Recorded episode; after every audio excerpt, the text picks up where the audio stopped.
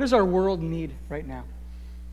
If you were to think about one thing that this world, especially if you read the headlines and if you are just aware of the current political climate, the difficulties and challenges that are punctuating the, the, the landscape, what, is, what is the one thing that our world needs most right now?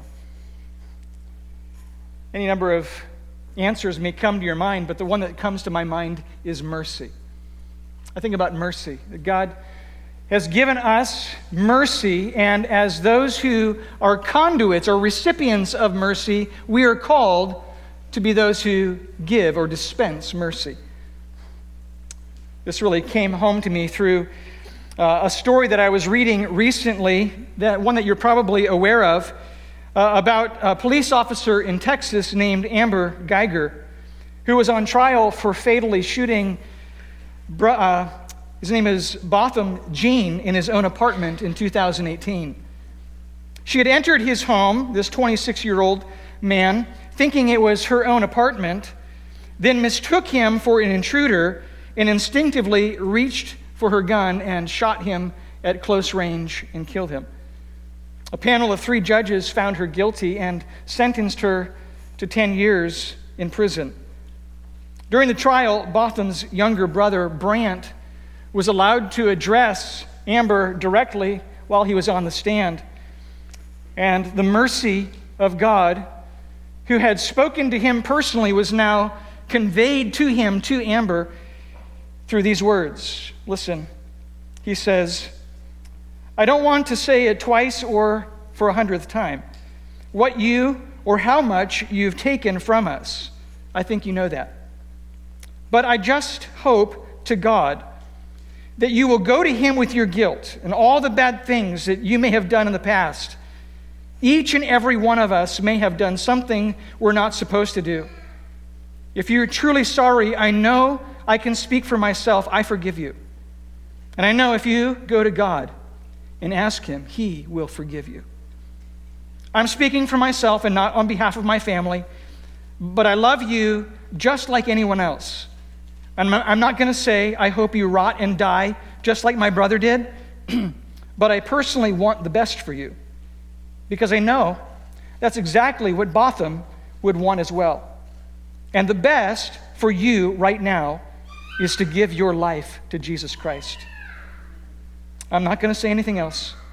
I think giving your life to Christ would be the best thing that Botham would want you to do. A testimony of mercy, a conduit of mercy. And in many ways, the, the encapsulation of the passage that we're going to be talking about this morning from Luke chapter 6. This embodiment of mercy that was first found in Jesus, of course, as he came as God incarnate to show us what true mercy looks like. And he came to call us to receive mercy, to enjoy the benefits of mercy, and then by extension, to call others to mercy. If you this morning are a believer in Jesus Christ, if you this morning have come to a place of recognizing a holy God, that you stand in a place that is separate from God because you are unable to meet the standard that you have fallen short of the glory of God. And so, in every way, you are unable to meet His standard, and thus impossible for you to go with God, to be with God in heaven one day, except through faith in Christ, except through mercy. Are you a recipient this morning of mercy?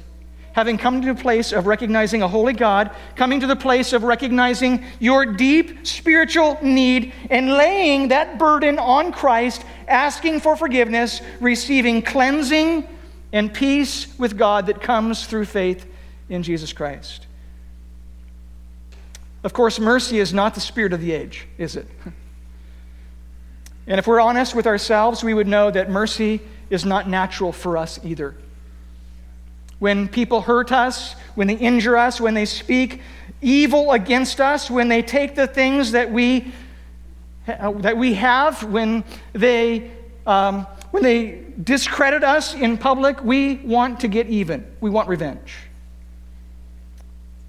But this morning, we're going to, take a look at the, the life and ministry of Jesus, who came to show what true mercy does and what true, true mercy means. We're going to notice today how important mercy is to Jesus. And while mercy is not found directly, this word in our passage today, the correlating um, uh, narratives in Matthew and Mark refer to mercy, and, and mercy is written across this narrative. It's easy to see.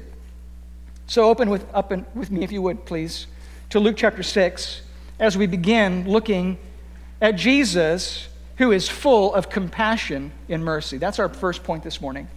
Jesus is full of compassion. This morning, you will either be a recipient of the compassion of Jesus by partaking in mercy and coming to faith in Christ, or you will be a recipient of confrontation. There's, there's no other way to it. It's one or the other, there's no middle ground. You'll receive compassion from Christ or confrontation from Christ. Let's look at it together. It says in verse 1 of chapter 6 On a Sabbath, while he was going through the grain fields, his disciples plucked and ate some, uh, some heads of grain, rubbing them together in their hands. But some of the Pharisees said, Why are you doing what is not lawful to do on the Sabbath? Jesus, full of compassion, we're going to see here as the first point that he commends mercy. That in con- being confronted with this situation and recognizing the physical needs of his disciples and walking through this grain field, Jesus will commend mercy. He will commend mercy to his disciples. He will commend mercy to those Pharisees who are watching. Luke has drawn attention to the Sabbath day uh, on multiple occasions through these first few chapters. We've seen the Sabbath day over and over again. And, and, and this morning, the Sabbath is going to come up in two different places. First in verse 1, and then later in verse 6. It's really the, the one two punch that Jesus is going to use. It's the context in which Jesus is going to take this showdown to the, the, to the Pharisees and help them understand what the heart of God is really about. He wants them to understand who God is.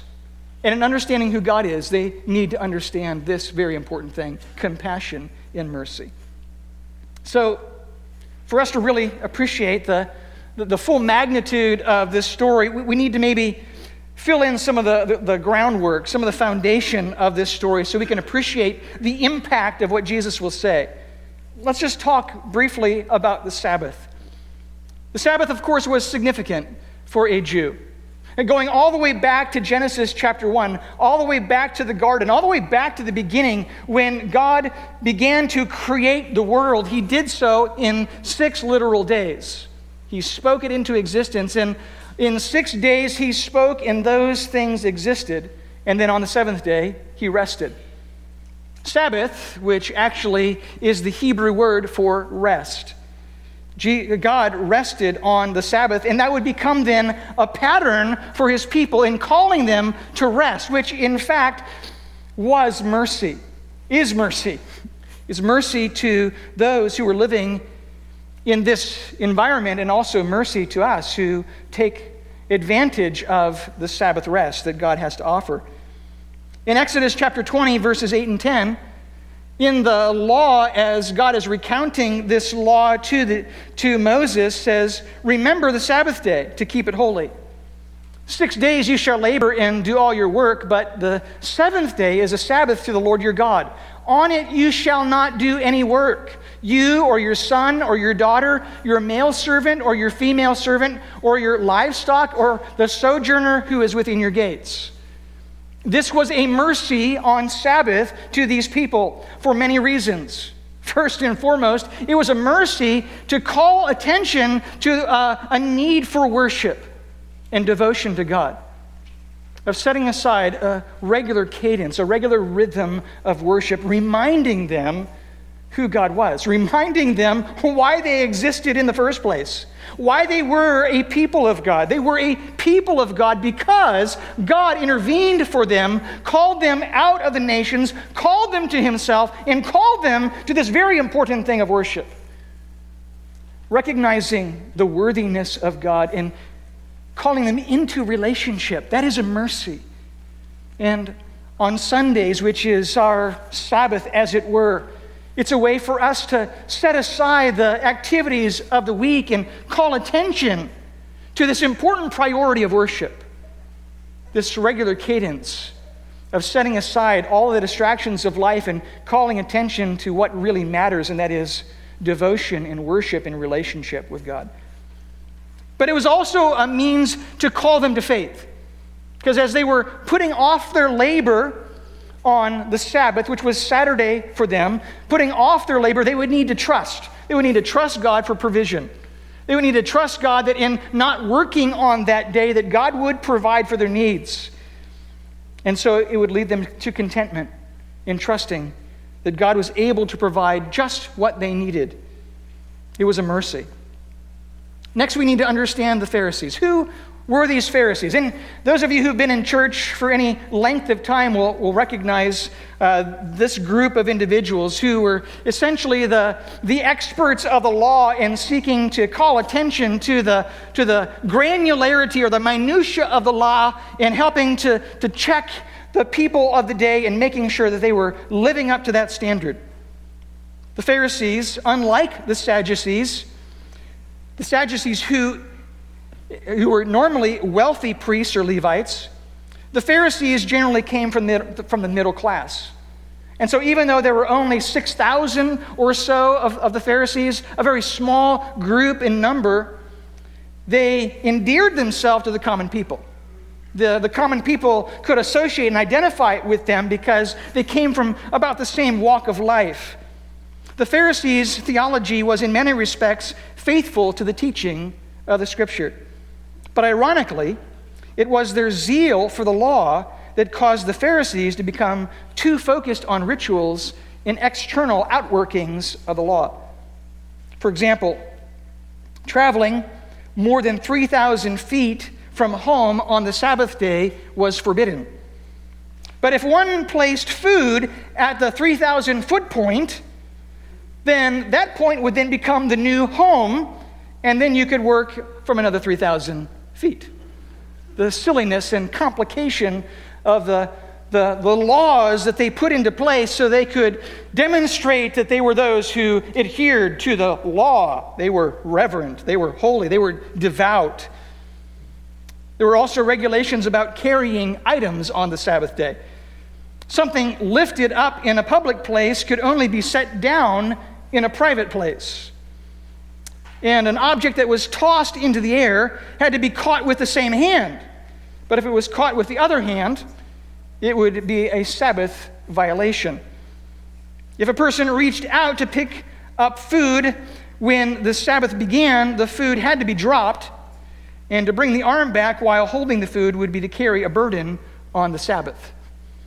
The silliness of Sabbath ritual. A tailor could not carry his needle a scribe could not carry his pen, a student could not carry his book, otherwise, it would be ascribed as work. And so, to bring this home, there were other things that were forbidden, like sowing and plowing and reaping and binding sheaves and threshing and winnowing and grinding and kneeling and baking. And so, as the disciples are making their, their way through this grain field, they were violating virtually every part of this Sabbath tradition as far as the Pharisees were concerned. Jesus commends mercy. He understands the hunger of his disciples. He recognizes the, the need that they have to fill up their tank, as it were, in terms of energy reserve. They have been serving with Christ and they've been doing it faithfully. Jesus, in walking through this grain field with the disciples, recognizes their need and allows them to do this even under the watchful eye of the Pharisees.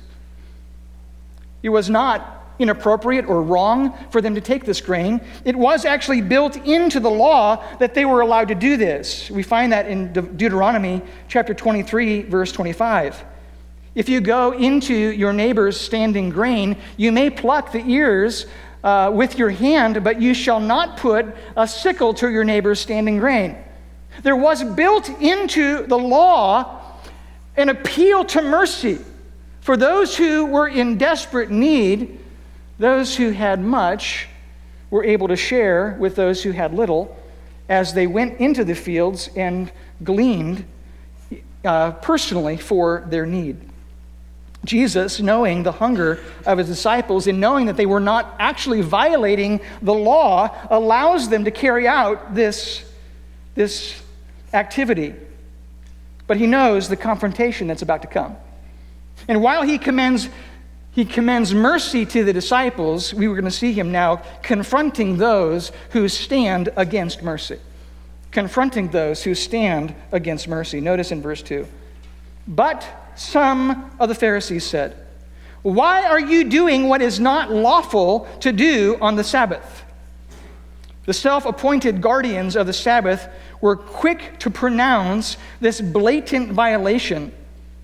It's somewhat hypocritical, though. They, in violating the Sabbath and taking steps, here they are following after Jesus and his disciples, uh, certainly taking more than 3,000 steps as they were allotted for the day, are violating the Sabbath so they can catch Jesus and his disciples violating the Sabbath. And they confront Christ why are you doing what is not lawful? The implication is if you know the law, if you were from God, you would know the law and you would obey the law. So because you neither know the law or are obeying the law, you must not be from God. So Jesus responds. And he responds in a way that is combative and confrontive, and he flips the question, the implication on its head. Notice in verse 3 Jesus answers them, Have you not read? You're accusing me of not knowing the law. you who consider yourselves to be the guardians of the law, do you really know the book that you're reading? The book that you're defending?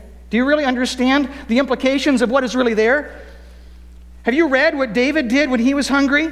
he and those who were with him, how he entered the house of God and took and ate the bread of the presence, which is not lawful for any but the priest to eat, and also gave it to them who were with him. And he said to them, The Son of Man is Lord of the Sabbath. Jesus flips this question on its head and helps to confront these Pharisees who are standing in the way of mercy, because if you stand in the way of mercy, you stand in the way of God. Jesus wanted, in no uncertain terms, to bring it home to the Pharisees in understanding and recognizing what they were really doing. You're not defending the law. You're not defending me. I'm the Lord of the Sabbath. So Jesus reminds them of this account from 1 Samuel chapter 21 and 22. And you remember the story. This is, G- this is uh, David who is running for his life from King Saul. He's just heard a report from Jonathan that he needs to skedaddle and get out of town. So he begins to run with his, his entourage, and he makes it to Nob, which is about a, a mile to and a mile and a half northwest of Jerusalem. They have no food, they have no weapons, and they're in harm's way. David comes to this tabernacle that's, that's here, this tabernacle that is standing here, and Ahimelech, who is the priest, he asks him if there's any way that they can have something to eat. Of course, the tabernacle was not a bakery. And the only bread that was available there was the consecrated bread, the bread that was devoted to the priests. And it was a bread that consisted of 12 loaves that were put into the holy place every Sabbath, and that's our tie in to this story. Every Sabbath, they were placed into the tabernacle, and then every Sabbath, they were removed and replenished with another fresh set of loaves. What's the point of this story? Well, the, the point of the story is that while David wasn't technically allowed to eat the bread of the presence, Ahimelech, the priest, had the authority to share what God in mercy had given to he and his family, and to share that mercy and dispense that mercy to David and his friends. as an extension of provision, as an extension of mercy. Ahimelech could extend mercy that was given to him, a recipient of mercy, a recipient of provision, and now he could, in authority, share that bread with others. And now Jesus drives the point home that we see in verse 5. The Son of Man is Lord of the Sabbath. I've told you before, Jesus will say, by implication, I am the Son of Man. That identity that is reserved, we see that identity uh, drawn out of Daniel chapter 7, where Jesus states emphatically by claiming this term, I am the one who has dominion and authority over all nations and languages and peoples. I am that one. And here I am, the Son of Man, and I am claiming lordship over the Sabbath, which means I am God. And I have authority to call the shots on this day. This is my day. This is a mercy day. Sabbath, which is a mercy day. I'm extending mercy. And in doing this, Jesus calls them to mercy as well. Christ then calls his audience to mercy. He commends it he confronts those who stand in the way of it, and he calls them to be not only recipients of mercy, but those who dispense mercy. If you're going to emulate the heart of Jesus, the heart of God, you must be one who emulates the heart of mercy. If you're going to emulate the heart of comfort and those who confront and stand against the opponents of mercy, you must emulate Jesus' heart in this way as well. In the parallel account we find in Matthew, we see this even more clearly. The, the, the God of mercy shows up in Matthew chapter 12, verses 6 to 8, this correlating account where Jesus says, Have you not read in the law how on the Sabbath the priest in the temple profane the Sabbath and are guiltless? I tell you, Something greater than the temple is here, and if you had known what this means, I desire mercy and not sacrifice, you would not have condemned the guiltless, for the Son of Man is Lord of the Sabbath. The God of mercy is here. And while the priests are able to serve on the Sabbath day, and that is not considered work, they are guilt free or guilt less. In this same sense, the disciples, in meeting their physical needs on the Sabbath day, have not broken the law, and me, uh, as the Lord of the Sabbath, am extending mercy to them. And if you will be part of me, you will also extend mercy. In Matthew chapter 9, verses 12 to 13, this is the account that we talked about a couple of weeks ago, where Jesus is uh, having a meal with the tax collectors in, in Matthew or, or Levi, which is his other name. And in response to the Pharisees who were grumbling in their hearts, Jesus says this. But when he heard it, the grumbling that was taking place, those who are well, he says, have no need of a physician, but those who are sick. Go learn what this means. I desire mercy and not sacrifice. For I came not to call the righteous, but sinners. This morning, if you are a recipient of the mercy of God, if you're one who has placed your faith in Jesus Christ, if you're one who has come to the place of recognizing your sin in light of a holy God, and you have asked for forgiveness, you've turned away from sin and turned to God, you are a recipient of mercy, and thus you are one who is called to mercy, to show mercy. And when you stand in the way of mercy, you stand in the way of God. This next account in verses 6 to 11 is a is a similar account. It, it is kind of the one two punch of, of uh, Jesus' ministry in terms of helping the Pharisees in particular and helping his disciples understand the significance of compassion and mercy. So, Jesus is full of compassion. And here in verses 6 to 11, we're going to see that Jesus is not afraid of confrontation. Jesus will do what it takes to call righteous hypocrites to see true religion by seeing the true nature of God and he will stand in their way. He will oppose the proud, but give grace to the humble. And he will call them to mercy by confronting their hypocrisy. Notice in verse 6 on another Sabbath, he entered the synagogue and was teaching, and a man was there whose right hand was withered. And the scribes and the Pharisees watched him to see whether he would heal on the Sabbath, so that they might find a reason to accuse him. Now, if you're wondering, the points in this section are going to be a mirror of the points in the previous one. I just want to, I want you to see that the, the same emphasis is, is, in, is in this passage as well. That Christ will commend ministry, he'll confront those who stand against ministry, and he will call us to be those who extend ministry, or mercy, excuse me. This story provides the correlating truth. It helps us recognize the emphasis of mercy in the heart and ministry of Jesus Christ. And Jesus is in this synagogue, as was his custom. And in the background are the Pharisees, again watching. This is the word to watch closely, to scrutinize. It's to test, to make sure you can find and stockpile a legal case against a person so you can indict them. You could probably use the word to scrutinize or investigate or to look to pounce, that they might find an accusation against him. Here it is.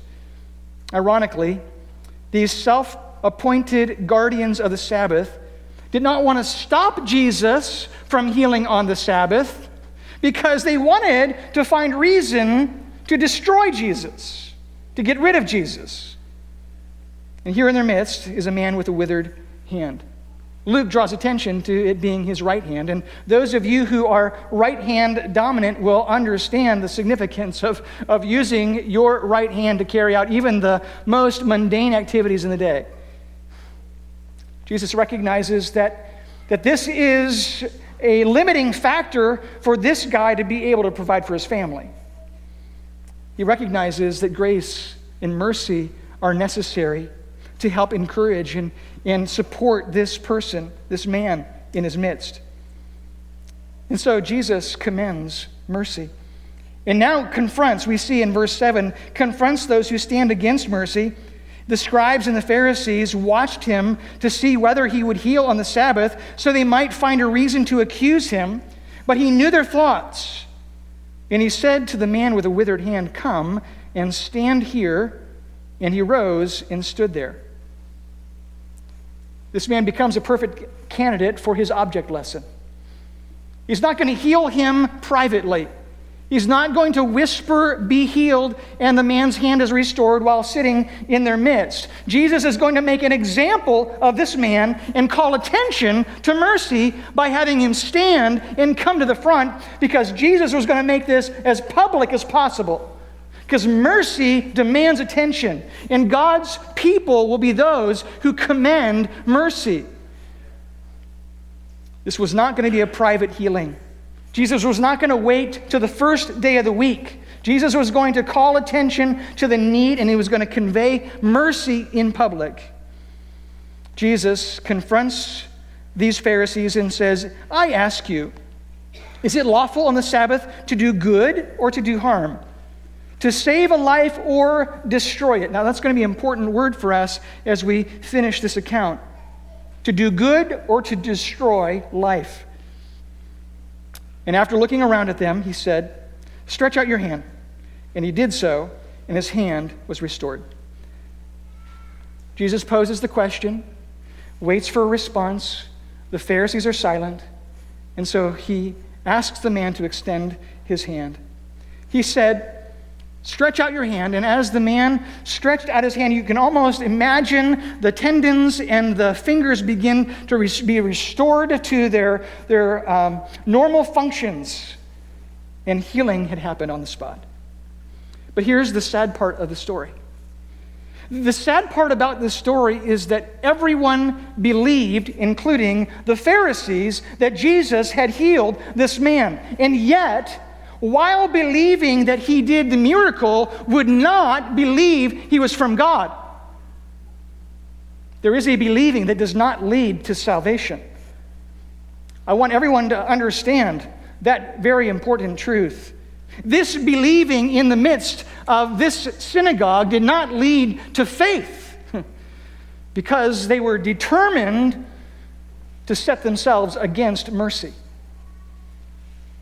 Luke 6:11 describes this, but they were filled with fury and discussed with one another what they might do to Jesus. In Matthew chapter 12, verse 14, this is the, the correlating account. The Pharisees went out and conspired how to destroy him. That's the same word. To do good or to destroy it. And the Pharisees demonstrated their heart, their posture was set against mercy, set against God, and thus set towards condemnation and judgment. They become angry, they become furious, and they leave the venue having seen the clear evidence and testimony of God in their midst, and they leave believing that He healed, but not believing that He could save. But Jesus called them to mercy as He calls all of us to mercy.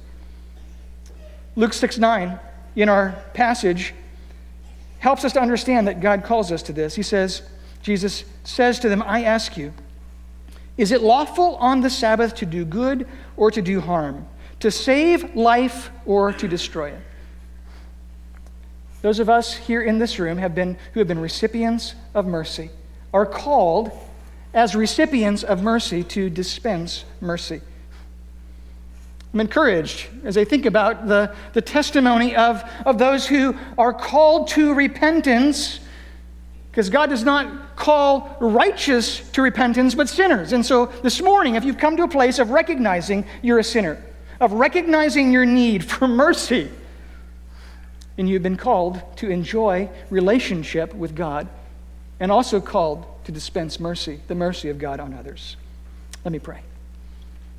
Lord, thank you for your son, Jesus, who in this narrative this morning, on two occasions, was willing to stand against those who sought to thwart mercy, the mercy of God. And he did it in no uncertain terms. He did it boldly, he did it somewhat aggressively because he sought to demonstrate compassion. And as the Pharisees stood in the way of compassion and mercy, they stood in the way of your mission for humanity. Lord, this morning may we understand the significance of what you've called us to and what you've called us by. You've called us by mercy to extend the mercy of God. May that be true in Jesus' name. Amen. In verses 12 to 16, we find the calling of the disciples. Jesus calls the disciples. And in, in some respects, it kind of looks out of place. What, what is going on here? And while this might be part of the chronology of, of Jesus' life and ministry, what is the significance of it being here in this spot? And I think it's this that while Jesus is commending mercy, Jesus is calling us, his disciples, and specifically the apostles here, to mercy. That is the ministry that they're going to have. To echo the heart of God. Notice with me in verse 12. It says, In these days he went out to the mountain to pray, speaking of Jesus, and all night he continued in prayer to God. And we've seen throughout uh, this letter already, throughout the, the Gospel of Luke, the attention that Jesus has given to prayer. Going to the desolate place, going to the mountain, spending time, going away to be with God to pray. This is a, a, place of retreat, a, a, place of removing distraction, a place of, of coming to the Father and, and, and demonstrating his dependence upon the Father and, and asking the Father for wisdom and direction for this important decision that was going to happen. There were several of those who would be would be disciples, those who were following along with Jesus' ministry up to this point. As much as a, a year to a year and a half of ministry had happened. Remember, they had been ministering in Judah, had been ministering in Jerusalem, had been ministering across from John the Baptist in the, in the wilderness of the Jordan, and now here they are in Galilee. Probably another six months or so of ministry that is taking place before this point. And in verse 13, it says, And when day came, meaning Jesus prayed through the entire night, he gave attention to devotion to the Father and seeking the Lord's wisdom in this decision. It says, He called his disciples and chose from them 12, whom he named apostles. The significance of Jesus calling these apostles is captured in Mark chapter 3, verse 14, when it says, And he appointed 12, whom he also named apostles, so they might be with him, and he might send them out to preach. This twofold mission of Christ in calling the disciples, calling them to himself first, and then sending them afterwards.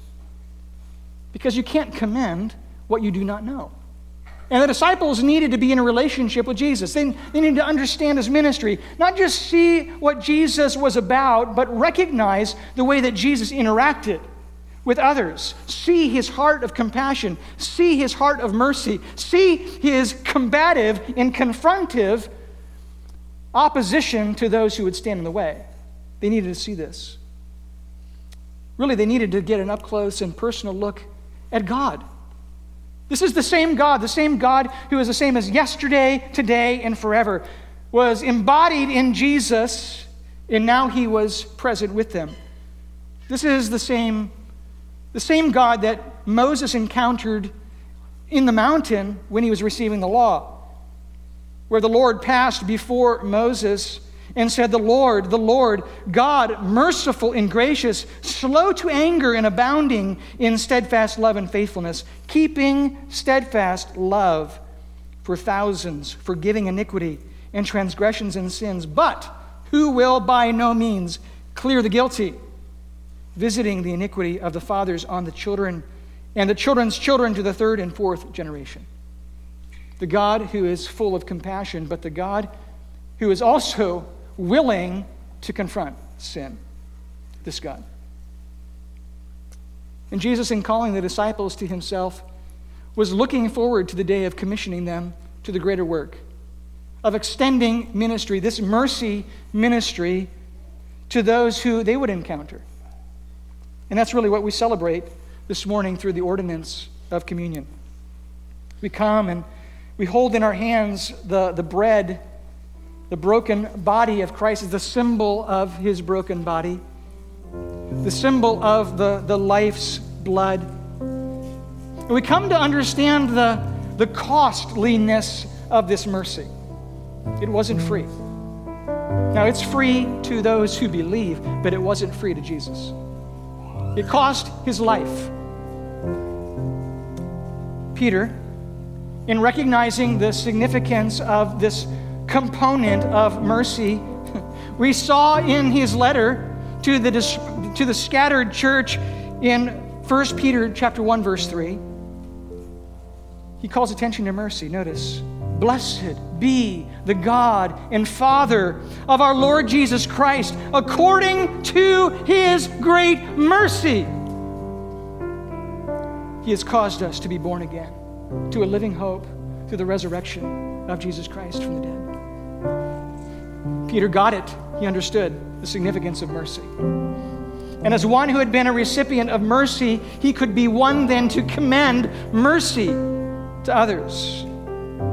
The Apostle Paul also keys in on this attribute in Romans chapter 12, verse 1, when he says, I appeal to you, therefore, brothers, by the mercies of God, you present your bodies a living sacrifice, holy and acceptable to God, which is your reasonable act of worship. You see, the mercy of God directs our mission. The mercy of God fills out our worship as we come to a place of recognizing what He has done that we did not deserve. So we hold in our hands uh, the elements, the symbol of the broken body of Christ. As Isaiah chapter 53 talks, he was bruised for our transgressions. He was broken, he was crushed for our iniquities. The chastisement that brought us peace was put upon him, and by his stripes we are healed. And this morning, as we remember the mercy of God, we remember Jesus. what he accomplished for us. Let's remember him this morning as we eat together.